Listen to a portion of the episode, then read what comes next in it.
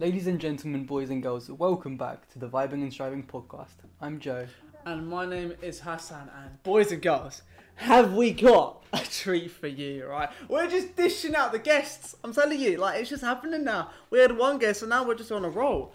We're joined by the co founder of Prospect 100. If you guys haven't got an idea of what Prospect 100 is, I'll give you a very quick rundown. My guy Harry over here is going to give you the full rundown. But in brief, these guys are leading the generation of the youth by building competitions and getting everyone involved under the age of 25. Some pretty crazy stuff, and he's built it since COVID. You know, like he's built it proper quick. But Harry, Harry, please tell us, give us a little, um, give us a little taster of what your brand's all about and your journey so far. Yeah, well, cheers, uh, both of you for having me on. I appreciate it. So, to give a taster, basically, Prospect 100, we run global design competitions for young creatives aged 25 and under.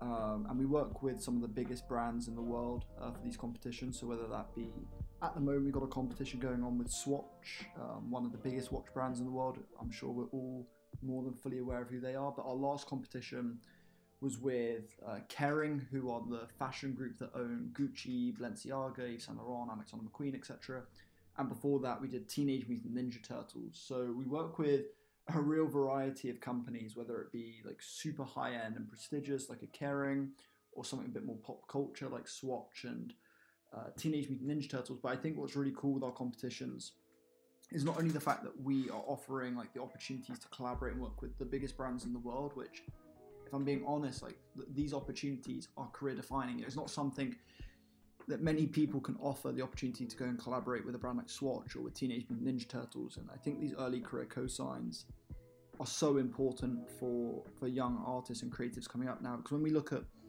all the people who are taking the biggest jobs in the industries or who are making the biggest name for themselves, so many of them had really early career cosigns. Like, I mean, we all know the fact that basically everyone in the world of fashion right now was working with Kanye West at some point or has had the seal of approval from someone like Virgil Abloh or even Rihanna's obviously had a massive impact when it comes to cosigns. And so we're trying our best as an organization to effectively go and secure these amazing cosigns and what we believe to be career defining cosigns for young creatives.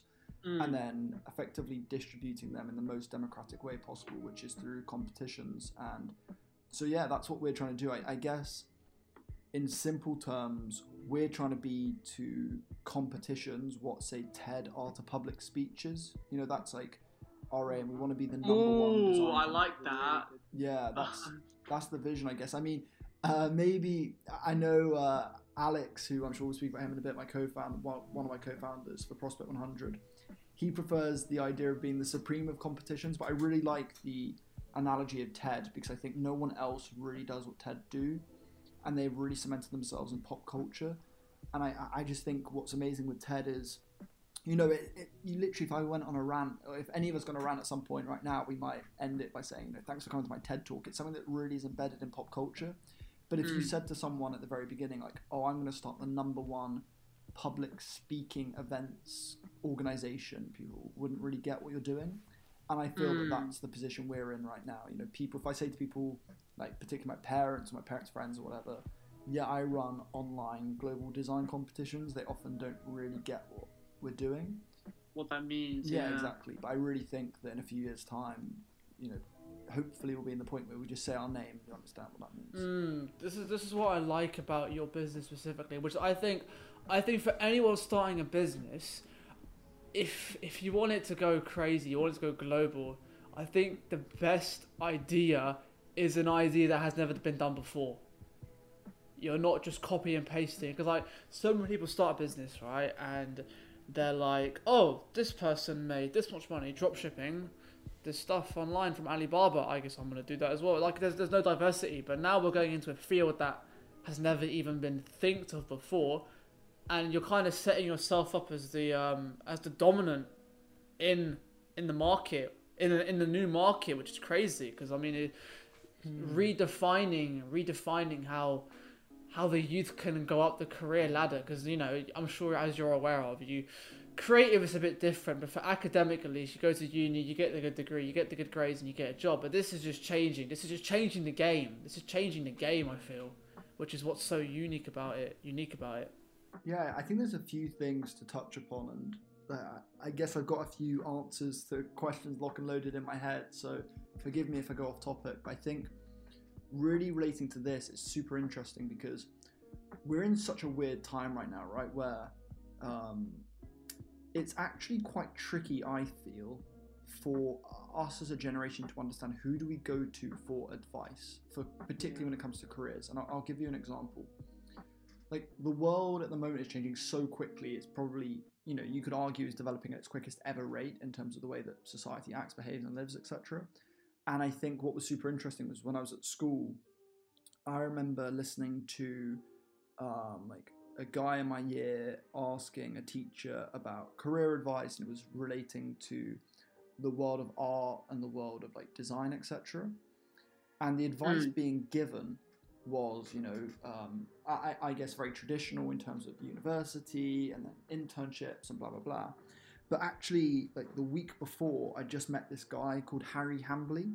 I really recommend anyone listening go and Google Harry Hambley. Um, he runs an Instagram account called Ketnipz, K E T N I P Z, and it's an online cartoon series. It's one of the most followed independent comics in the world. And he's like my age, you know, he's 22, 23, and he's got 3 million followers on Instagram. His posts have got probably the best engagement of any account that size on the internet.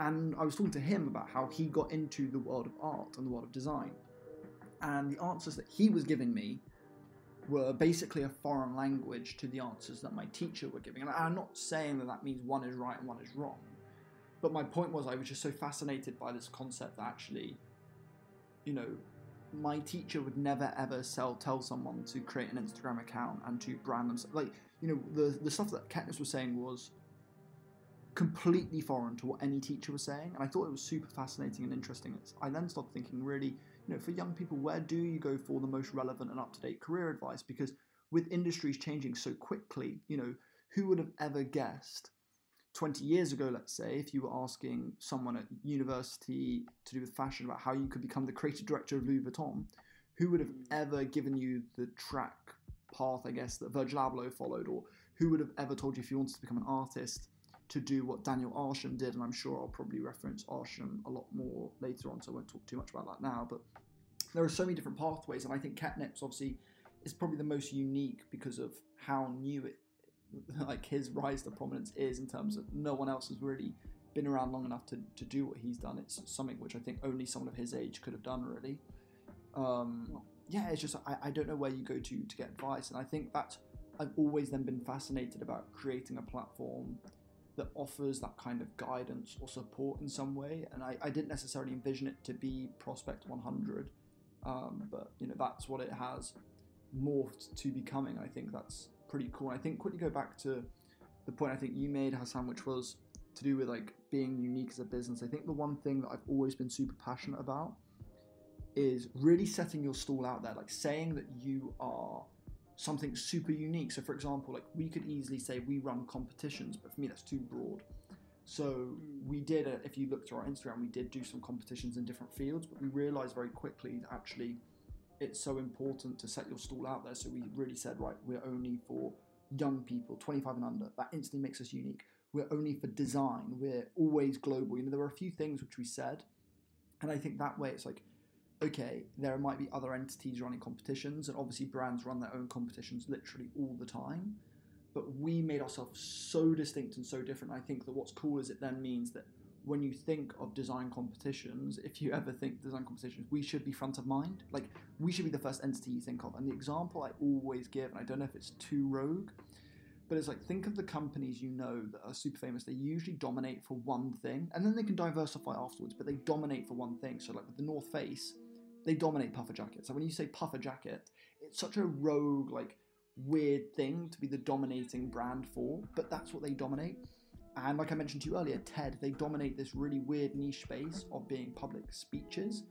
But both of those entities have built up these massive brands. Obviously, they can do whatever they want pretty much from from that platform. And I think that it's really cool, as you said, Hasan, not to just start an entity which does basically the same as everyone else, but you know, like you see so many things online which just have like in their opinion a cooler logo or they say like oh we're run by kids so that makes us different I, I don't think it I don't think that's enough obviously. And so we really want to set our stall out there to be we are going to put ourselves in a real niche. Like it's obviously super super niche to do youth design competitions on a global scale completely on the internet.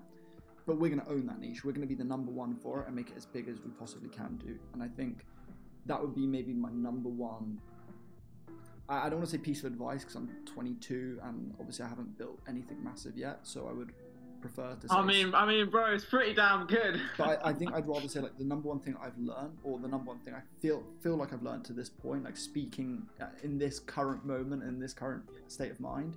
That would be the number one thing I think I've learned from the process so far. Is like we definitely started being too broad. Like we wanted to do competitions for every field. We wanted to do one for um, like entrepreneurship. We were, we, try, we were thinking of loads of different things we could do competitions for, but really, I think sitting back, you go, actually, no, I'd rather mean something to a small number of people, but like mean so much to them because we only talk design.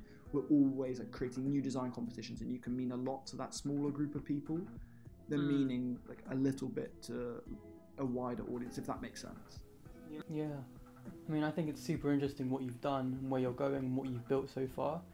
Um, I personally would like to take it back to when you first started out, and I would obviously I would love to hear where you want to go with it, and that's a topic of the you know of the podcast. But I would like to just ask you, um, how how did this idea come come to mind? You know, where were you in your own personal life, if you want to go into that? Um, I know you didn't you start it in lockdown, and um, how did you how did you get the funding for it? Because this is you're working with some massive massive brands, and again, I guess you could argue the question is again, um, you know, again, where did you start? How did you get the funding? But most importantly, I think I would like to ask is how did the brands respect you? If that makes sense, as in like. How did they know you were actually like you know what you say, and how did you get to work with um, you know all the big brands in in the world? take it bit by bit and let, let's go to how do we start? To be honest with you um, I mean, we kind of joke about it, i still don't fully understand how we came to prospect 100 as a concept. Like we there was a group of us that i met these two uh, other young guys uh, from other like like f- from years prior. I think i met them both in 2017 but i'd only ever met them on facebook. And so I just really respect them for what they were doing. Alexandra, who goes by the name Malinsky, who's super prominent in the world of fashion, uh, just did a massive collaboration with Eminem uh, for anyone that's listening and wants to go and check him out. And then there's another guy as well called Adam Flanagan, who was running these tech events in Belfast, and they became like the biggest youth hackathons in Europe. And he started them at 14 years old. So I was always like really inspired by those two people, um, like just kind of seeing what they were doing from afar.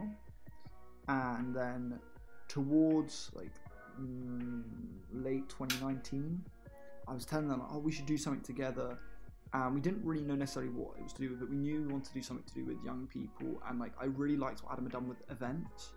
So I was adamant that we should go and do these like in-person events, and we should do the biggest youth events in the world and we'd been speaking with brands like Google, Rolls Royce, Sony Music, um, you know, na- name insert any big brand pretty much about like uh, even the flipping uh, UK Space Agency, which I think would have been really cool. Um, but we were talking about doing these in-person events for young people that were interested in their fields, and obviously then Corona came and those became completely impossible to do.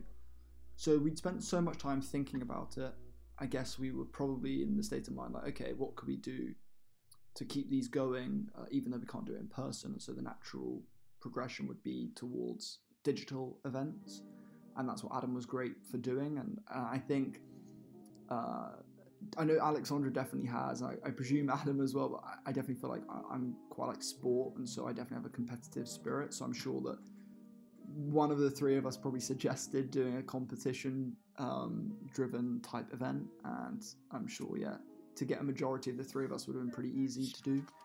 Uh, so we started running these competitions, obviously online.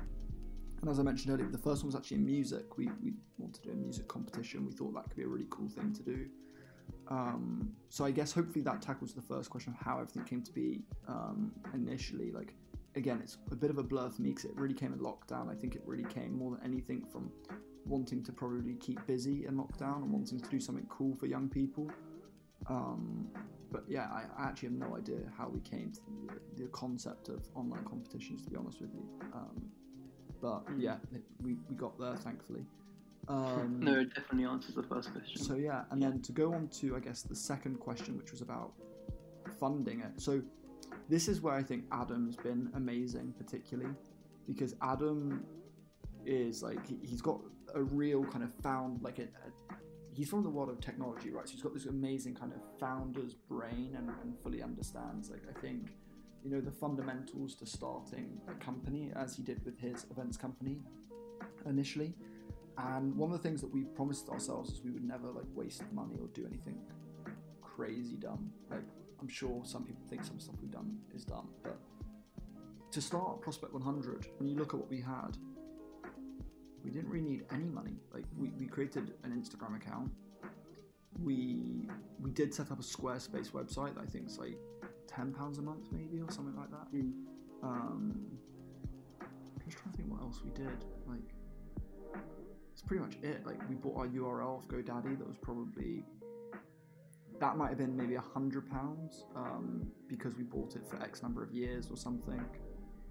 Uh, and, and I mean, we did do some other legal things as well. Like we got trademarks and stuff, but we don't, Oh, yeah, we don't yeah. need to do that. So like, whilst that wasn't expensive for us, I think it was a couple of hundred pounds um, to Mm. get that done. Like, we, obviously we didn't need to do that at that stage. We could have just done one competition and never ever done that. But yeah, I think we were, to quote Adam, like really bootstrapping at the beginning.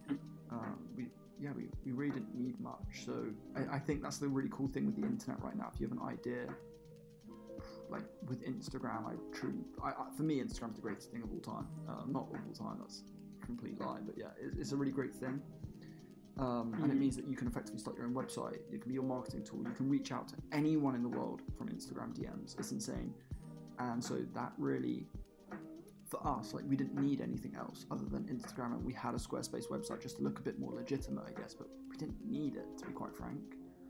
Um, so yeah, like in terms of costs, we didn't really have, like we did obviously have some, but it's not, it's not like we sat down and said, yeah, we need 50 grand or, you know, like, it wasn't a crazy sum of money, you know, it was like 10 Mm. pounds a month or something and then buying the URL. I guess that really gives light that if you have got an idea, you've got a concrete idea, and you've got a plan of action behind it, you don't need actually that much money to scale up to a level where you're talking to some big players now, and that's what you guys have exactly done. Had a plan, had the right people, and, and carried that through, and now you guys are flying. Looks like. Yeah, I- mean, I I think this kind of moves on to the third question, Joe. Is like, how do you speak to these big brands? And I think this is where Alex's expertise came in, and, and I think what you guys will probably notice is the fact that I talk about Adam and Alex a lot because I think they're two like Yeah. what I refer to as A players.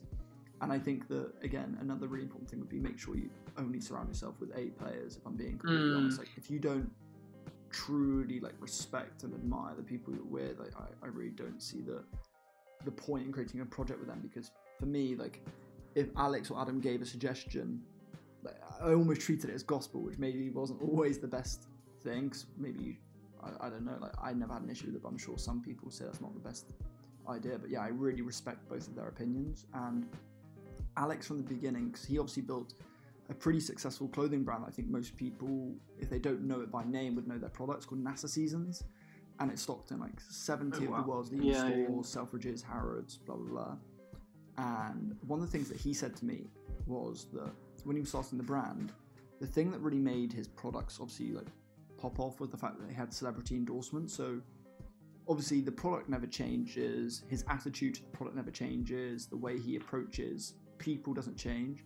But then one day Rihanna wears his hat, and all of a sudden everyone's perception of him changed Hmm. and so that made him super valuable, I guess. And stores from all over the world were trying to, you know, buy his product and get his stuff in the stores because Rihanna, Emma Watson, Beyonce, I believe, Kim Kardashian's kid, North West, you know, like loads of people wearing his stuff, and all of a sudden that gives him this like perception of, again, his product hasn't changed, right? But everyone's perception of the product has changed, and so what Alex really noted from the very beginning is we need to make sure that with our competitions we do something that ensures that we show to people we are like a, I'm gonna use this word, but I probably don't mean this word, but like a cool entity. So for us, using well, I say using that's com- completely the wrong language, but for us by building a celebrity judging panel for each Yeah. competition, that not only creates way more excitement for young people, but actually you know helps to elevate the brand of Prospect 100, so that for future competitions, it's like wow, like they're this judging panel last time. I wonder who's going to judge next time, or whatever it might be. And so I think that gave us a lot of credibility, and obviously it meant that some magazines were writing about what we were doing because they'd seen X, Y, Z celebrity talking about us on social media, and it just gave us this like level of legitimacy that we wouldn't have had if we just kind of said, "Hey, we're three kids um, running some competitions on the internet."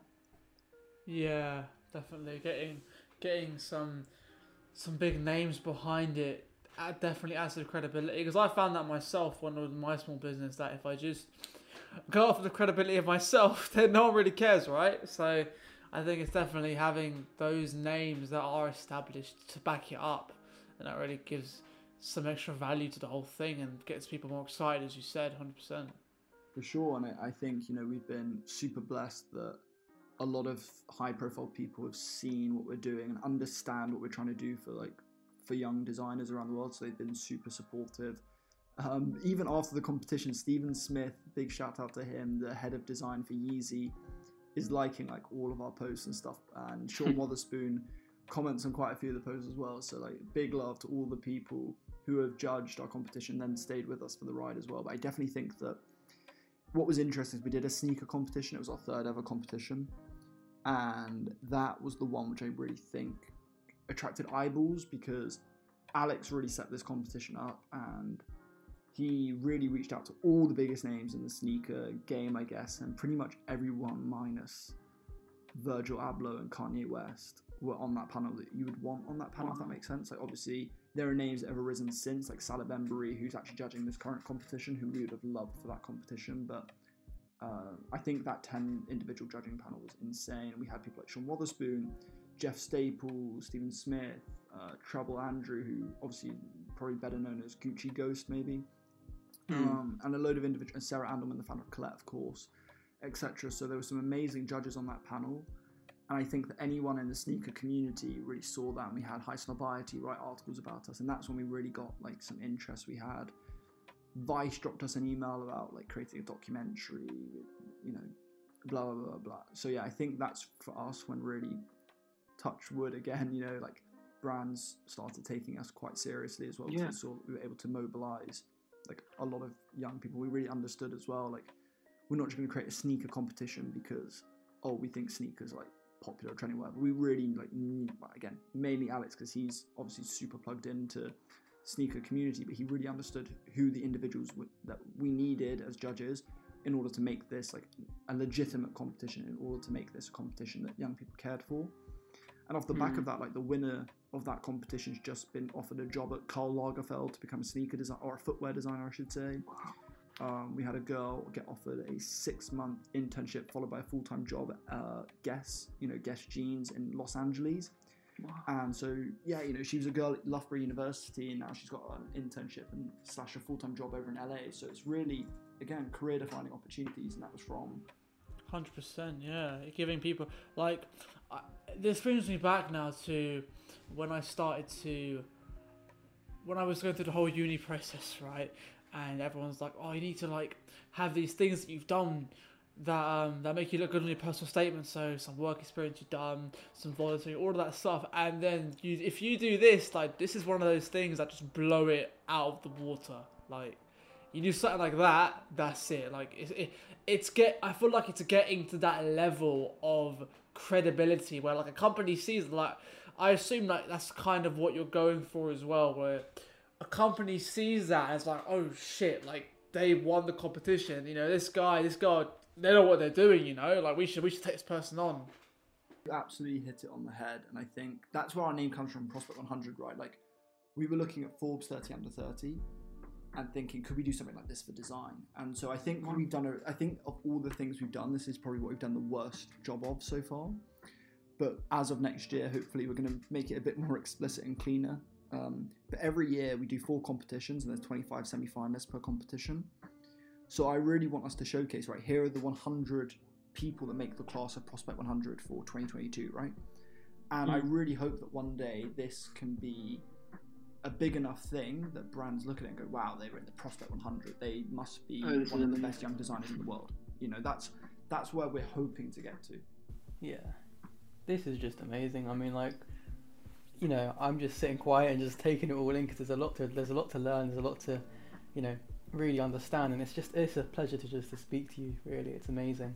Um, I would, I, I just want to pick your brain really and just ask you because you've had such a lot of experiences throughout, you know, the making of Prospect 100. Um, I would ask you if you could pick maybe three or five like really massive learning curves for you, or yeah, learning curves. What would it be and why? I, I think the two biggest um, the ones I've already stated, which would be things like really own a niche, if that makes sense. Like just state and put your hand in the air and say, okay, it might sound ridiculous, but we are, you know, we are the world's leading. I don't, I actually don't know if they're like allowed to use that kind of language, but we, but we do. So, you know, we're the world's leading youth design competitions, and and really hammer that point home. Like every time we speak, it's always global design competition. It's always you know 25 and we use the same language over and over and over again and really just trying to communicate till people hopefully can't forget the fact that prospect 100 they do global design competitions like if, if that is all people can remember about us then that's a, a good starting point so that's something which we're really trying to own like state your niche and own it if you can obviously Yeah. um, that would be point number one. Point number two, I think, is definitely surrounding yourself with amazing individuals. Um, as I mentioned, like we only deal with A players, in my opinion. If you look at our team, our team's super small. There's obviously the three co-founders. and We've got two people working for us um, by the name of Vincent and Ludovic. So shout out them. And Vincent does all of our graphic work, and he's insane. Ludovic deals with all of our partnerships, and you know, you guys have mentioned already about all the names of the brands we've worked with and all the the judges, etc. So again, it really proves that what Ludovic does is insanely impactful, and he works so hard. I mean, the the hours that guy does are just incredible. So, you know, like the the A team, I think is such an important thing. And I, I guess for the third point, to think on the spot, another massive learning curve for me would be. Ah, I guess I'll probably. I'll probably regret this afterwards and think of a better point, but um, I guess self confidence would be a massive thing as well because at the end of the day, like, you know, we are talking to some massive individuals, whether it's Yeah. judges or whether that be brands. And I guess if you're going to have the balls to do that, you've got to have some self confidence. And I guess actually, probably the, a better third point would be like, um, how would you word this? Like, kind of persistency, maybe. It's just, you know, if we, our philosophy has always been if I email 100 judges and one says yes, then I've got one amazing Yeah. judge, and then it should be easier for me to get other judges, right? Because I've already got one. Mm, mm, yeah, you know what? I, I totally agree with that. Like, you just have to keep shooting, and eventually one lands. But the problem most people have is that they don't even take the damn shots. They just they just stop before they even did anything. for a fact. So like some of the names that we've secured over the last year or so have been outrageous. Like again, it's not design related, um, but we had for our like tech competition, which was our second ever competition. So our, our second ever competition with some random kids who have an Instagram account with maybe like two thousand followers, absolute max. And we got Steve Wozniak, the co-founder of Apple, to judge a competition. Oh damn! That's, that's fucking mad. What the? I couldn't believe it was real for, for the longest Yeah. period, and the yeah, there's so many mad stories to do with Woz I guess, but you know when we got him on a FaceTime or uh, a Zoom call, I guess I was like, whoa, this is this is actually nuts. Like this guy changed the world. Um, and you know most people would never dare to even Google what is Steve Wozniak's email, let alone actually send an email, let alone actually. Yeah, you yeah, know, yeah. but it goes to show like the, the people like Ronnie Wood of the Rolling Stones, like one of the most iconic, if not the most iconic rock band uh, alongside the Beatles probably of all time. And to have him supporting our initiative, going live with us on Instagram, it's like Sean Wotherspoon again, such a big name in the sneaker design world. Yeah. And it's like, if we don't shoot our shot, we're never going to get them. But at the end of the day, Yeah. I know if I shoot 100 shots, the chance is one's going to say yes. And that's the same with like Mm. brands or whatever it might be. And obviously, people don't see the 99 rejections; they only see the one acceptance. Yeah, exactly. So, for all you guys know, for our first competition that was branded, which was with the Teenage Mutant Ninja Turtles, for all everyone else in the world knows, we might have emailed 10,000 companies and only one said yes. But Hmm. we worked with the Teenage Mutant Ninja Turtles, and that's legendary. And no one will ever know if we if we sent one email or if we sent 10,000. But I think that would be a big thing for me is like the persistence factor. Because at the end of the day, if you don't have I want to use a, a kind and friendly word, but I probably have to use a slightly harsher word in terms of like, if you don't have the willingness, I guess, Yeah. to send hundreds. If you haven't got the balls, if you haven't got the balls to do it, basically, you, you, just got to yeah say whatever you want, mate. It's, it's we, we don't care. Like if people don't like the language and they just click off, I don't care. Honestly, I, I want. I, I definitely don't want to come across as like one of those guys that says like, yeah, we, we do the blah, blah, blah. but like, really, I, mean, we're in lockdown. I had nothing. I mean, I mean, bro, like you've, bro, you you can you can talk like that because you are walking the walk. You know, you know, you just you're not sitting there being like, oh yeah, you, we did all of this and you got nothing to show for it. Like, bro, like what you got to show for it is is good, man. It's proper good. the persistence factor is a huge thing because if, if you if you want to work with 10 celebrities you can't expect to email 10 celebrities and get 10 yeses you need to expect Mm. to email thousands quite probably and if Mm. i'm being honest with you it only gets it obviously only gets easier so the number of emails we're sending for each competition now is probably like one hundredth of what we were sending for our first ever one you know yeah. and that's the thing. Like, I I think a lot of people get stuff misconstrued. Like, I'm from Bedfordshire. I don't know if you guys know Bedford, but um, Rings a bell. yeah, like it's a small kind of rural town in England, and best believe there aren't any like famous sneaker designers from Bedford. So it's not as if like I came into this with a, a, ton of connections. Obviously, I was I was lucky because I was able to convince like Alexandra to to co-found. I, I say convince, but this is like an idea we came up with. But you know, I convinced him it was okay to work with myself and Adam, etc. And he had a few connections coming into it. But it's not as if like we had direct line to Kanye West or something. You know, it's not as if any of this came terribly easy to us. We did send a hell of a lot of emails um, I mean, and put in quite a bit of work. So I think that that would just be probably my third and final big thing. Is like, you know, perception's kind of reality, and if you're super persistent, no one's ever going to see the L's. You've just got to be down to take an L on the chin and.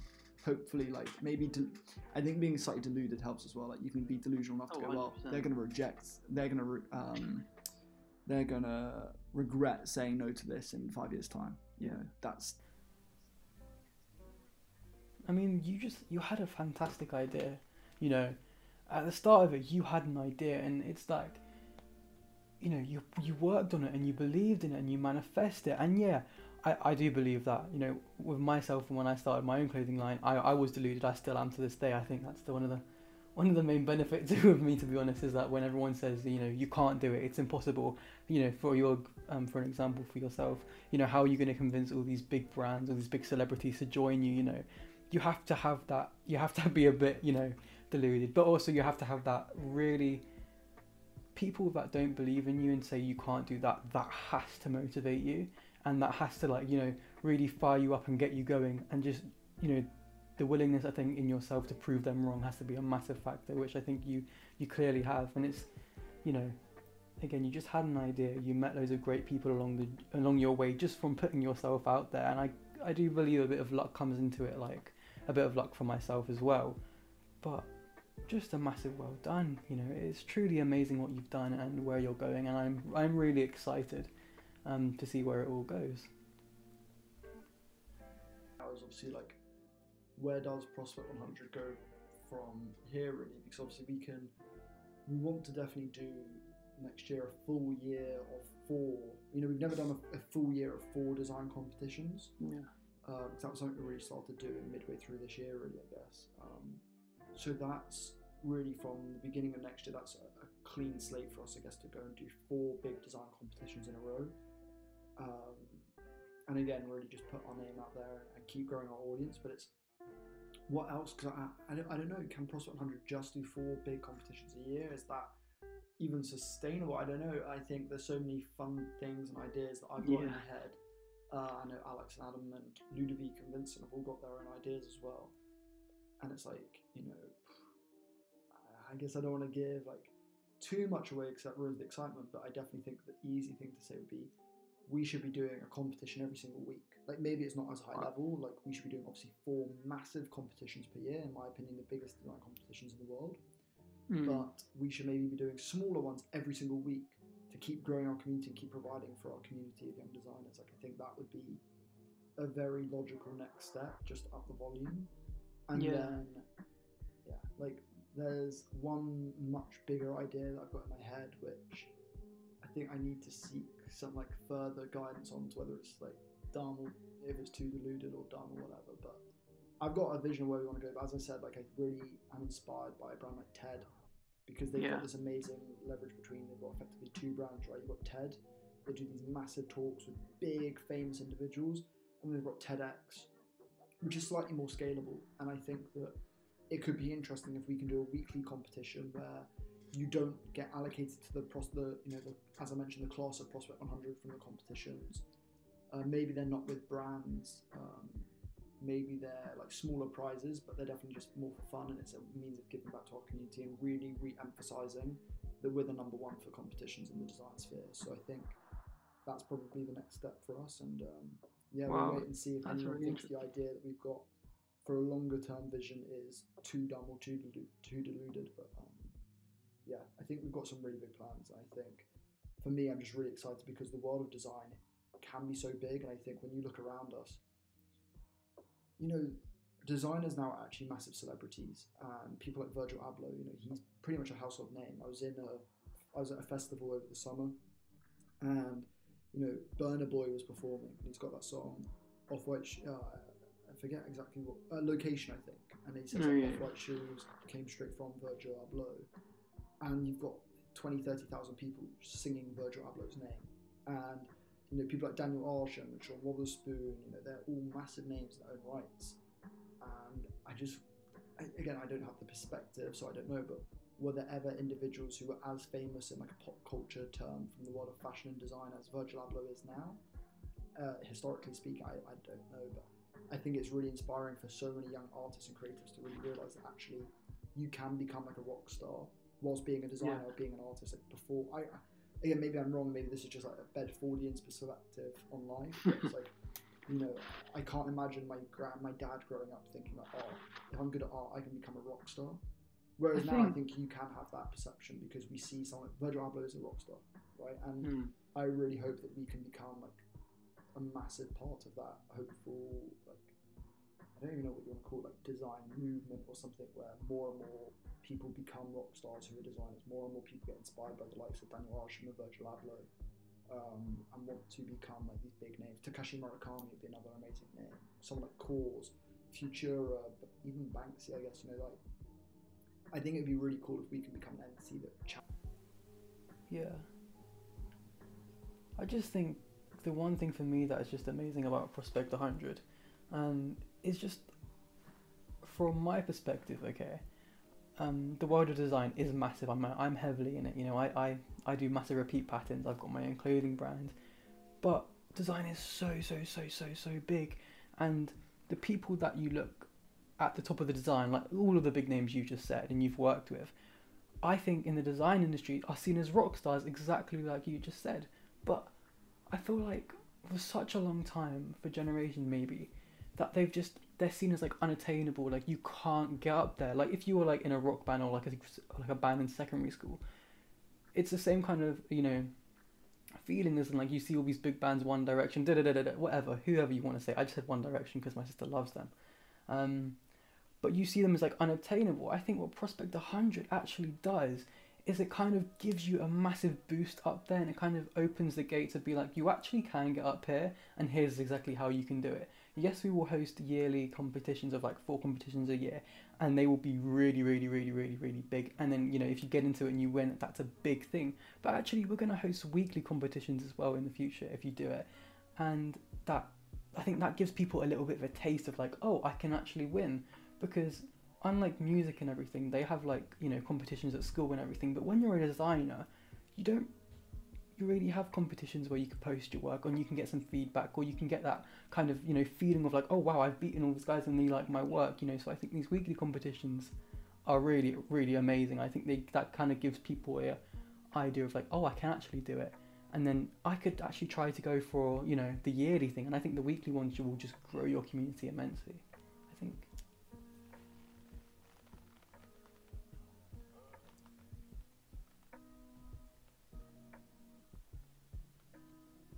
sports teams or whatever it might be, but you get like these amazing grades if you do well at maths, English. But for me, design was always that one where like there wasn't our prize or something at Yeah. school. I don't even know if it was yearly, but you know, I, I think you mentioned like when we think rocks, like to be a famous athlete, like everyone knows how cool that is. To be a famous actor, everyone knows how, or actress, I should say as well. Everyone knows how cool that is. To be a famous singer or rock star, like we all know these things because they're in pop culture. But for me, at least, until someone like Virgil Abloh came along, I never really thought like, oh, it would be so cool to be the creative director of Louis Vuitton Yeah. or something. You know, like I don't think of it. I, maybe it's just subconsciously, and I'm not a designer myself either, by the way. So maybe I'm a bit biased for that. But you never think of designers to be in that bracket. No, I mean I am a designer, and I've never thought design to be in that bracket. I mean, For me, it's like I really hope that Virgil is that almost like pioneer in some way, and obviously Kanye as well. To be like hmm. actually, yeah, designers. Again, I, I don't know. Like fame doesn't particularly drive me, but I know that it's just you need someone that's in the limelight to showcase like, okay, this is possible. Like hundred you can go and do these things. When you look at Virgil's Instagram, if I followed Virgil on Instagram and I was a designer, I'd be so inspired because every day Hmm. day he's launching a new collaboration. He's in like three different countries a day doing the wildest stuff.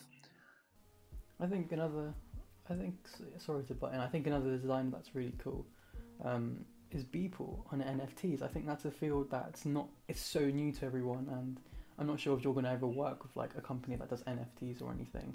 But I think that digital art is a thing that's that is going to happen and it's going to blow, and it already has. You know, and there's a lot of there's just so so much scalability in that in that kind of art, and it's so new. You know, so I think that.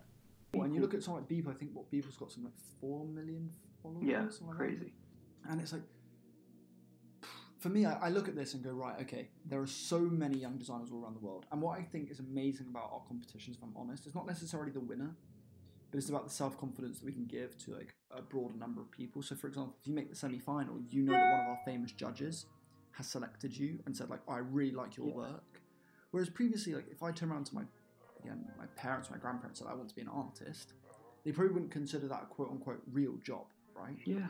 And I think that, you know, particularly when you look at the sneaker design competition, how many people would say, oh, I'd love to become a sneaker designer? And everyone would probably just laugh in their face. Then all of a sudden they're in the semi finals and they're going, oh, go vote for my friend. This famous sneaker designer just said that they're amazing at shoes. They're going to be the next big, like Kanye West. They're going to be the next Michael Jordan. They're going to be the next whatever. Like, this is insane. All of a sudden, the people who doubted you then become your biggest fans.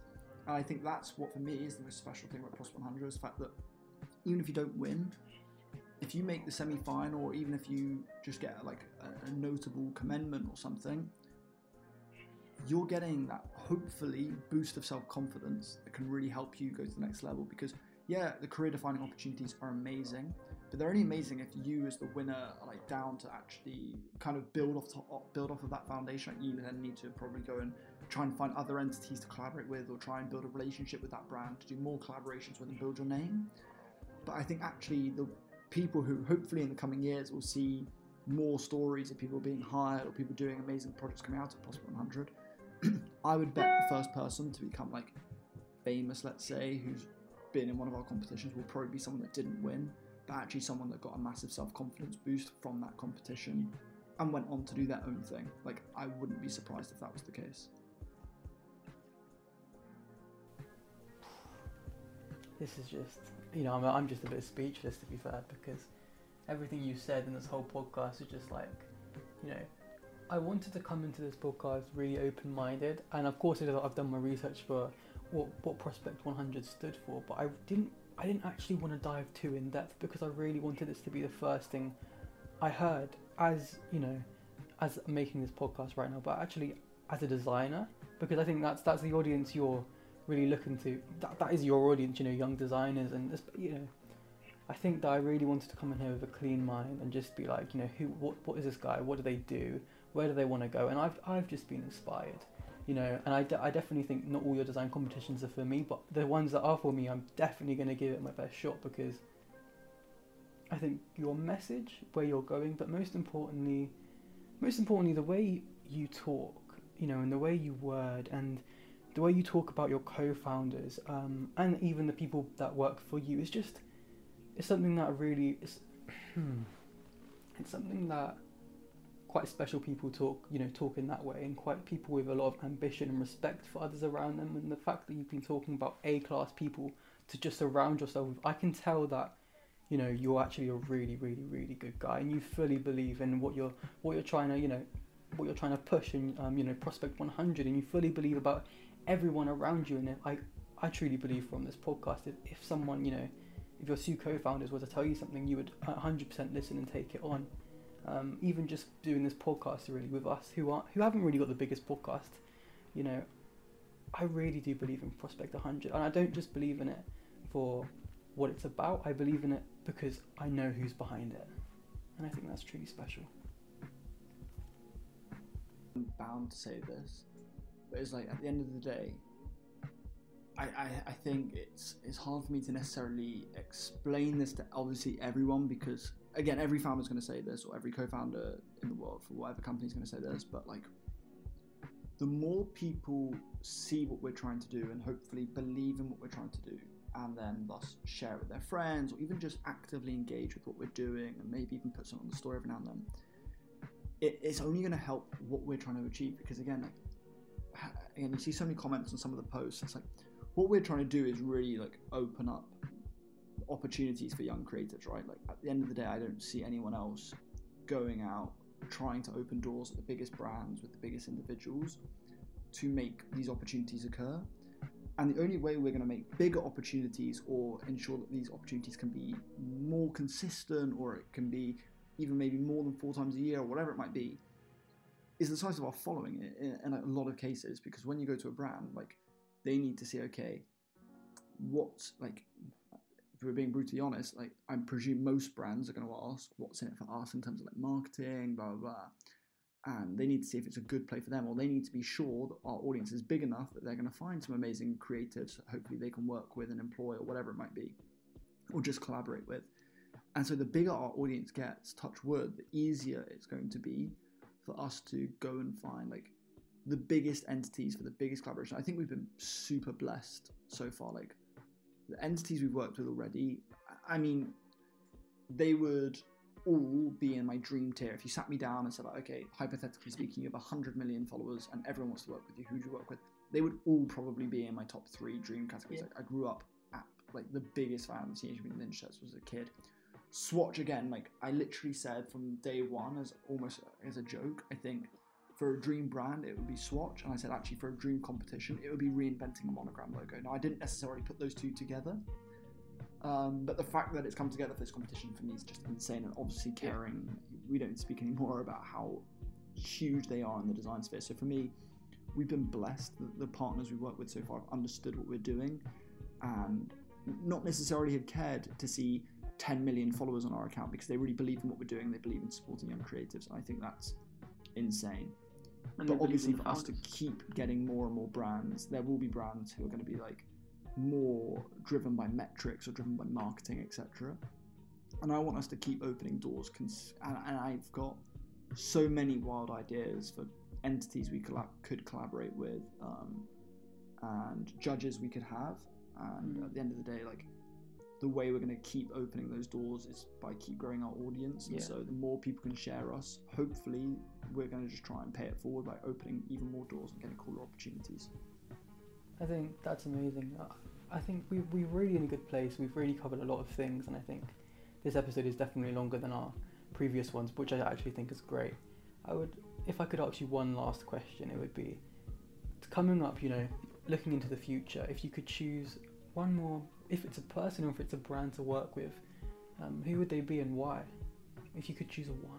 Yeah, I, I think for brands, there's obviously a handful who are god god tier. You know, like the brands that every living human knows. Um, the brands like obviously you've got your fast food brands, you've got your drinks brands. Um, I think we probably all know like which names those would be.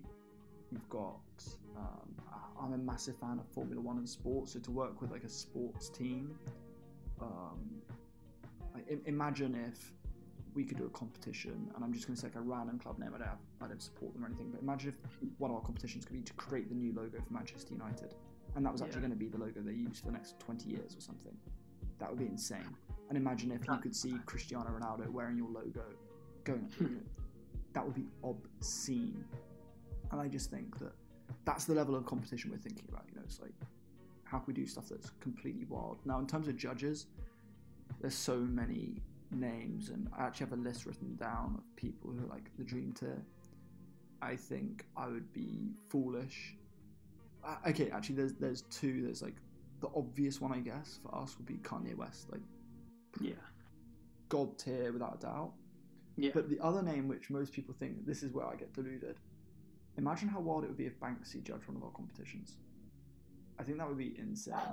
I think that'd be insane. Um, and we've even discussed before about like, yeah. I, I mean, I won't go into, it, but yeah, I think Banksy would be wild because it's just that would be a name you would not expect. But I think that's one of the things which we're trying to do with most of our judging I think panels that's really cool. is like imagine like we're trying to create judging panels that maybe shock or surprise you know names that you wouldn't expect to see together for a competition because anyone can have a perception on design really Yeah. um, and so i think that a perspective on design i should say sorry um, and so i think yeah our aim is always going to be to create judging panels that maybe shock or provide names that you would never expect to see next to each other Wow, that's amazing. That's wild. I think that's that's a really great answer because, yeah, like I could make this one design work, and Banksy could have a completely different, you know, he could have a different set of emotions attached to it, or he could like it in different ways than, you know, your Kanye West would. Exactly like you said. I think that's crazy. I think it's crazy what you're doing, where you where you're going, um, the kind of people you surround yourself with, and the belief in yourself and the belief you had installed from a very, very, you know, the beginning of building Prospect 100, and I think that's amazing.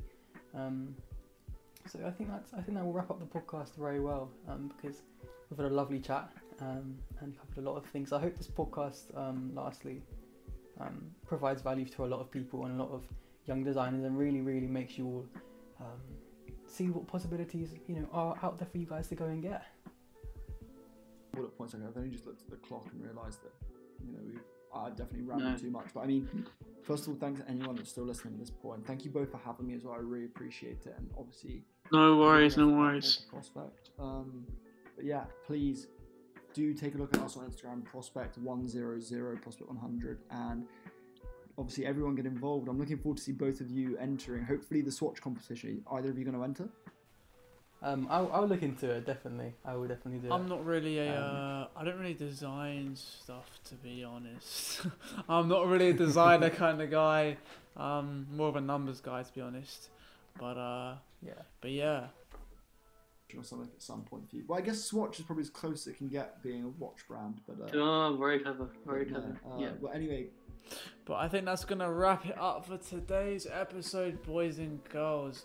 Joined by our guest Harry, co-founder of Prospect 100. All links in the description for our social media and our guest Harry's social media, as well as Prospect 100 social media in the description. My name is Hasan. And my name is Joe, and you've been listening to the Vibing and Striving podcast. Thank you.